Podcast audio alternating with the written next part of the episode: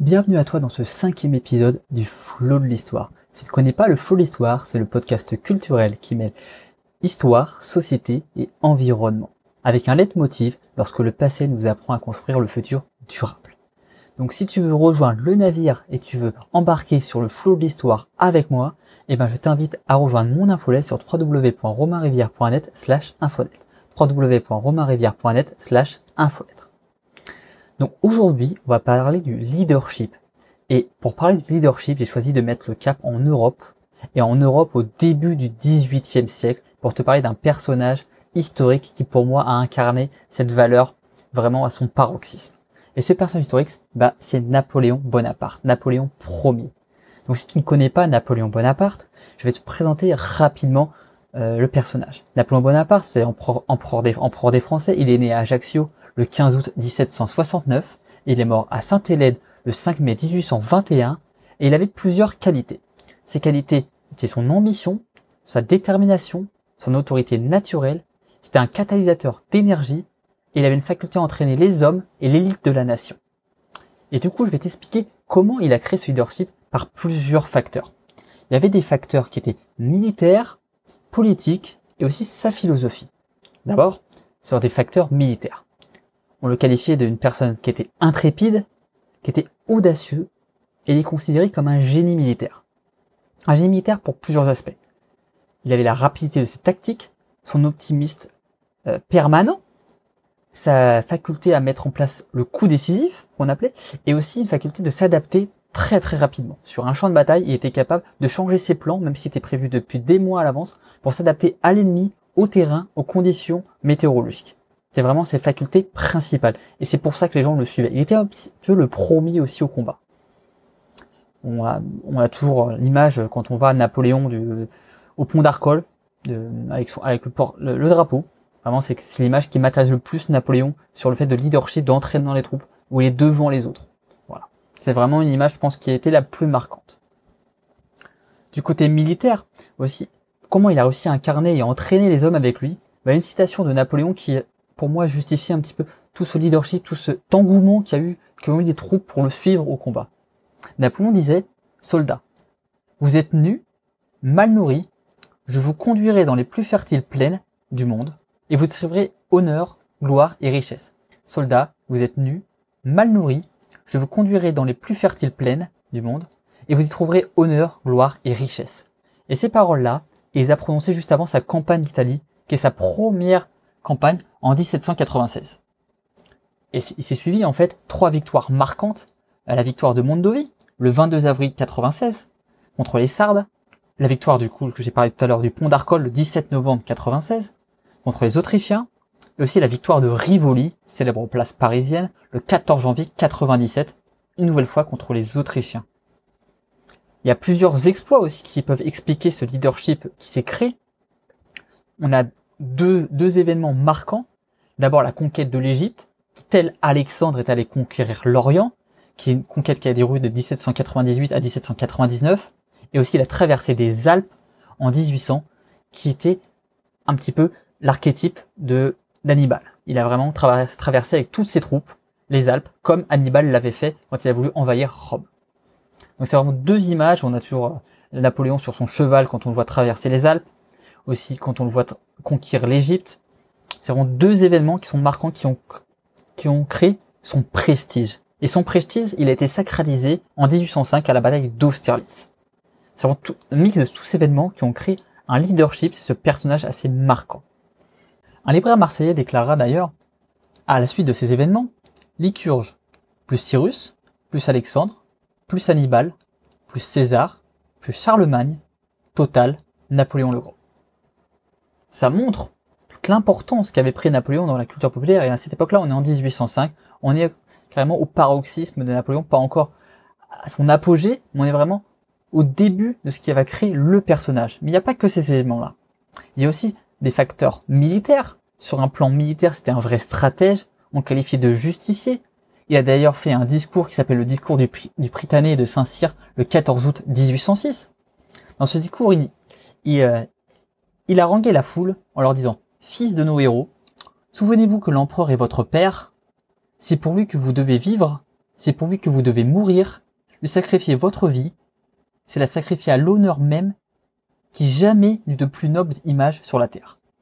Je répète, fils de, notre, de nos héros, souvenez-vous que l'empereur est votre père, c'est pour lui que vous devez vivre, c'est pour lui que vous devez mourir, lui sacrifier votre vie, c'est la sacrifier à l'honneur même qui jamais n'eut de plus noble image sur la terre. Voilà, donc ça pose le personnage vraiment, qu'est-ce qu'il a voulu faire? Il a voulu entraîner à la fois les troupes militaires, les troupes populaires, les îles de la nation. Il a voulu, c'était un personnage englobant, comme l'avait été Alexandre. Il voulait vraiment créer une nation unie autour d'une image, l'image de la France. Mais Napoléon, ça a été aussi un administrateur. Il a mis en une politique de centralisation, où il a centralisé le pouvoir, le pouvoir autour de sa personne. Il était vraiment au-dessus des autres. Il était lui qui dirigeait tout. Il a créé une certaine hiérarchisation, qui a créé une certaine forme d'autorité. On peut même parler d'autoritarisme, une société un petit peu autoritaire. Et sur le plan politique, il y a un dernier point aussi qui est très important, c'est qu'il a signé des traités très importants. Vraiment des traités majeurs. Le traité de Compo Fornio, en octobre 97, pour, pour signer la paix avec les Autrichiens. Le traité ensuite de Lunéville en 1801, toujours pour, euh, pour faire la paix avec les Autrichiens. Et en dernier, le traité d'Amiens, le 25 mars 1802, qui lui faisait la paix avec les Anglais, les mi héréditaires et comme les mi héréditaires de Napoléon et de la France.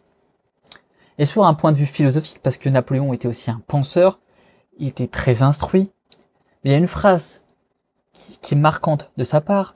Il nous disait, ce que je cherche avant tout, c'est la grandeur, ce qui est grand est toujours beau.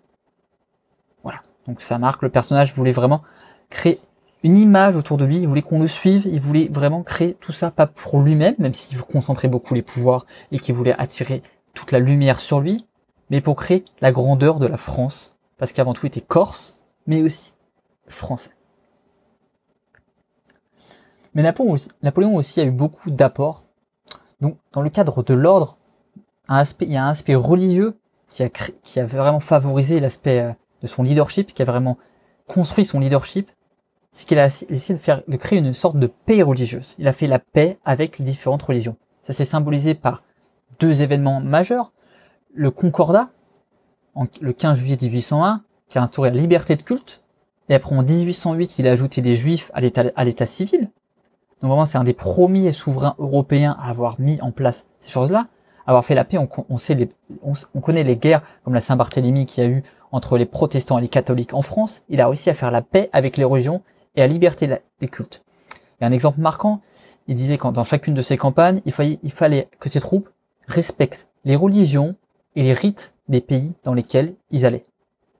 Par exemple, dans, lors de sa campagne d'Égypte, il a dit, il a voulu que toutes ses troupes et lui-même soient musulmans, qu'ils soient musulmans, justement, pour respecter les rites des musulmans sur place. Et c'est ça qui lui a permis, justement, de se créer une sorte d'adoration, une sorte d'harmonie et de leadership autour de lui, que les gens le suivaient parce qu'il respectait les valeurs d'autrui.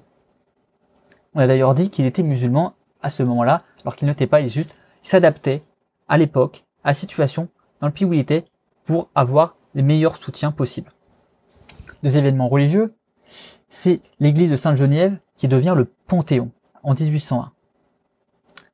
Et il l'a mis en place pour honorer les hauts dignitaires. On pourrait marquer que 50% des personnes qui sont entourées, euh, qui sont enterrées, pardon, sous le Panthéon, l'ont été faits pendant l'Empire, les deux périodes impériales. On note des personnages importants, comme Tronchet, Portalis et Treillard qui ont fabriqué, qui ont mis en place le code civil et le code pénal, Pérégaux, qui a créé la Banque de France, le maréchal de Lannes, les généraux d'Orsène et Auguste de Quélencourt, qui sont des personnages militaires importants. On a aussi quelques savants, comme Monge et Lagrange. Il a mis en place aussi le Code civil le 24 mars 1804. Il a mis après plusieurs codes, le, Code de procédure civile 1806, le Code de commerce en 1807, le Code d'instruction criminelle en 1808, le Code pénal en 1810, le Code rural en 1814. Donc, il a mis beaucoup de place aussi sur l'aspect civil pour que les citoyens fédèrent autour de lui, qui vraiment le considèrent comme leur, souverain. Donc il a mis plusieurs choses en place. On peut parler de la numérotation des rues pair et impair en 1805, qui était à la fois pour faciliter les impôts, la collecte d'impôts, parce que bien sûr, euh, financer un État, ça coûte cher, et du coup Napoléon voulait faire des grandes politiques d'urbanisation et aussi des politiques guerrières surtout défensif parce qu'il était beaucoup attaqué, et aussi pour faciliter l'acheminement du courrier plus tard. Il a mis en place, le 15 octobre 1810, la collecte des ordures pour assainir la ville. Pour continuer à assainir la ville, il a mis en place des constructions de différents cimetières, les grands cimetières, en 1804, dont le seul qui sera, qui verra le jour sous l'Empire sera le cimetière du Père, Lachaise, où plus de 500 personnalités impériales sont enterrées. Il a créé l'arc de triomphe du Carrousel en 1809 pour en rendre hommage à ses troupes. D'ailleurs, cet arc de triomphe est inspiré de celui de, l'empereur Septime Sévère à Rome. Il commémore de coup pour les Français la bataille de 1800, la campagne du 105. Et cet arc de triomphe est assez intéressant sur un point de vue, euh, est, assez intéressant parce qu'on voit le, un sapeur mariole qui salue le tsar à Tilsit, d'où l'expression faire le mariole, qui est assez, qui est assez drôle. Il a mis en place aussi fête nationale, et il a mis fête nationale lors de sa date de naissance. Il a mis son effigie aussi sur les monnaies à partir du 2 août 1802. Il a dépensé plus de 262 millions de francs pour la ville de Paris, avec par exemple l'aménagement des trottoirs, la construction d'abattoirs sur les quais de la cité, la construction des halles, des halles blé, le grenier de l'abondance, le marché de Saint-Germain, la construction de l'agrandissement du canal de l'Ourcq en 1802 et la mise en place de fontaines pour permettre d'avoir de l'eau potable en plus grande quantité et en plus grande facilité d'accès pour la population. Mais ce qui a vraiment favorisé, un autre aspect qui a favorisé son leadership, et qui n'est pas un aspect positif cette fois-ci, c'est la censure de la presse. À partir du 17 janvier 1800, il a supprimé 59 journaux. En 1700, à partir du 17 septembre 1811, il n'y avait plus que 4 journaux. Le Moniteur, qui était le journal officiel du gouvernement, qui est lui qui donnait les nouvelles et qui est après reprise par les autres, qui est au nombre de 3, le Journal de Paris, la Gazette de France et le Journal de l'Empire. Donc cet aspect est un, petit peu négatif, mais qui a vraiment facilité son aspect leadership parce que il voulait à la fois qu'on ne qu'on n'envoie que des nouvelles positives, qui est un petit peu le contraire d'aujourd'hui où les journaux, la, les journaux, la télévision n'envoient que des nouvelles négatives. Et ben lui, tout au contraire, il voulait qu'il y ait que de l'aspect positif. Et dans cet aspect positif, il y avait quelques interdictions. On n'avait pas le droit de parler de philosophie, de religion et de la fonction publique. Donc ce qui permettait de maintenir une image positive de son empire, de sa personne et de ses investigations et de ce qu'il est en train de construire. Bien sûr, ça c'est, il y a eu des prolongements assez politiques avec le renforcement de la police, avec la mise en place de mouchards, d'espions, le renforcement de la, sécurité, du coup, comme je l'ai dit tout à l'heure, de l'autoritarisme et d'une sévérité grandissante. Et pour ce faire, il a fait un découpage, comme je l'ai dit tout à l'heure, de hiérarchisation avec les préfets qui s'occupaient des départements, les sous-préfets des arrondissements et des maires qui s'occupaient des communes. Il a mis en place une politique, du coup, très interventionniste, avec un protectionnisme. Son but est de soutenir l'industrie locale. Par exemple, le plus grand exemple, c'est qu'il a essayé de juguler le prix du blé pour qu'il ne monte pas trop, pour permettre à tout le monde de pouvoir se nourrir, parce qu'il avait un but premier, c'était la paix sociale. Vraiment, toujours il voulait la paix sociale. Il a, d'abord fait de l'aspect militaire avec ses troupes, pour les entraîner avec lui, et après avec la population civile, pour qu'elle l'entraîne avec lui, et après avec les élites de la société. Mais cette paix sociale se traduit par rejoindre les élites sociales, donc par exemple dans le domaine des sciences, où il a rejoint l'Institut des sciences le 25 décembre 1798, 97, et il a envoyé, et après il a, il a, ce qui lui a permis en fait de faire une expédition scientifique lors de sa campagne d'Égypte. Et même à partir du 22 octobre 1800, il a été nommé président de la classe des sciences physiques et mathématiques. Par la suite, il a envoyé des expéditions en Australie, qui s'appelait à l'époque la Nouvelle-Hollande, avec deux vaisseaux qui s'appelaient le géographe et le naturaliste.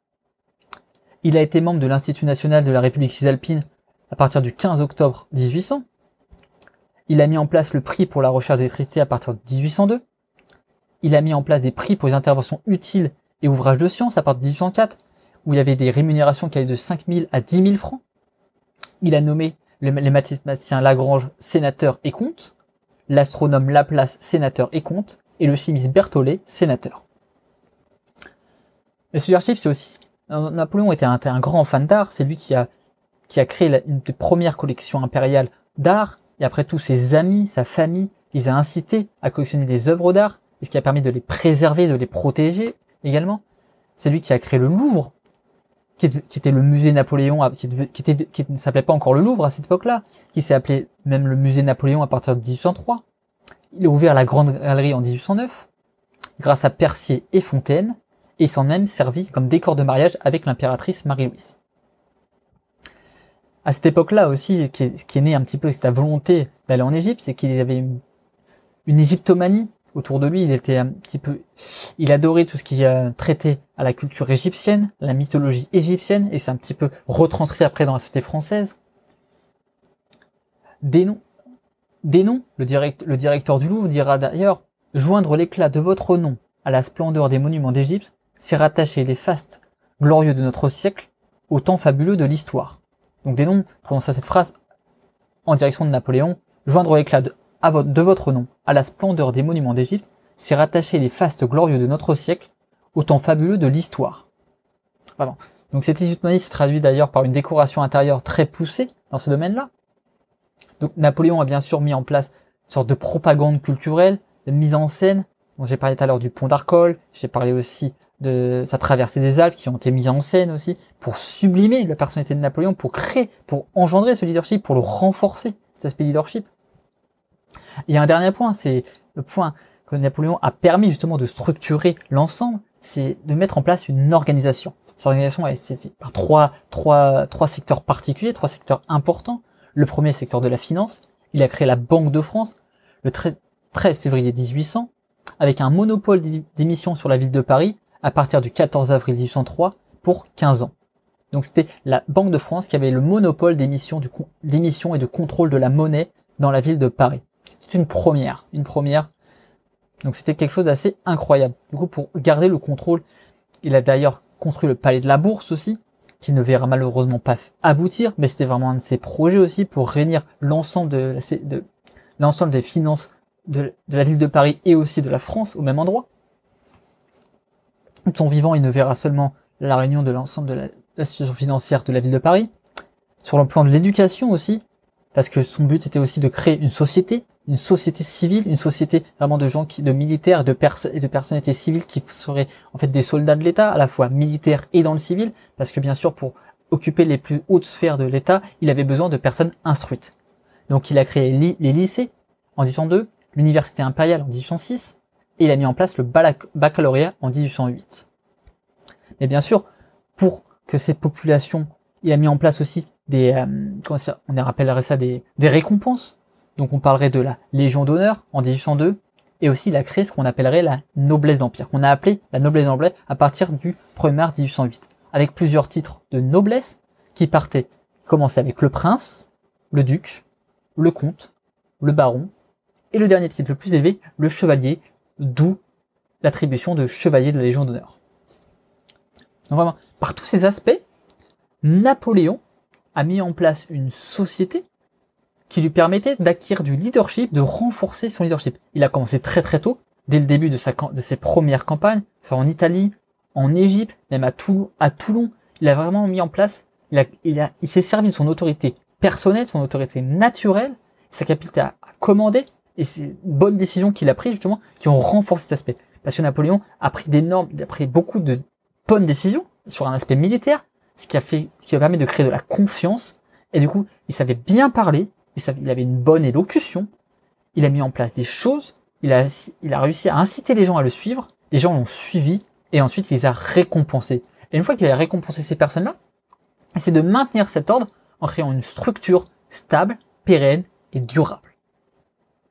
Donc voilà, j'espère que tu as compris un petit peu pourquoi j'avais choisi ce personnage de Napoléon pour, te parler du leadership. Et eh ben, la semaine prochaine, je vais te, je vais te faire rencontrer une personne que j'apprécie vraiment beaucoup, qui est pour moi l'incarnation même du leadership. Cette personne-là, c'est Grégory Calonge. Elle va nous expliquer la semaine prochaine comment on peut être un leader dans le monde d'aujourd'hui. Comment créer une société avec des leaders, comment, comment fédérer autour de soi, autour d'un projet, grâce à quelques principes, quelques actions et un savoir-être. Un savoir-être. Je pense que c'est quelque chose de plus important. Donc merci à toi. Et si tu veux rejoindre le navire, tu veux rejoindre le flot d'histoire, bah, je t'invite à me rejoindre sur mon infolette sur www.romainrivière.net slash infonet, www.romainrivière.net slash infolettre, et je te dis à la semaine prochaine.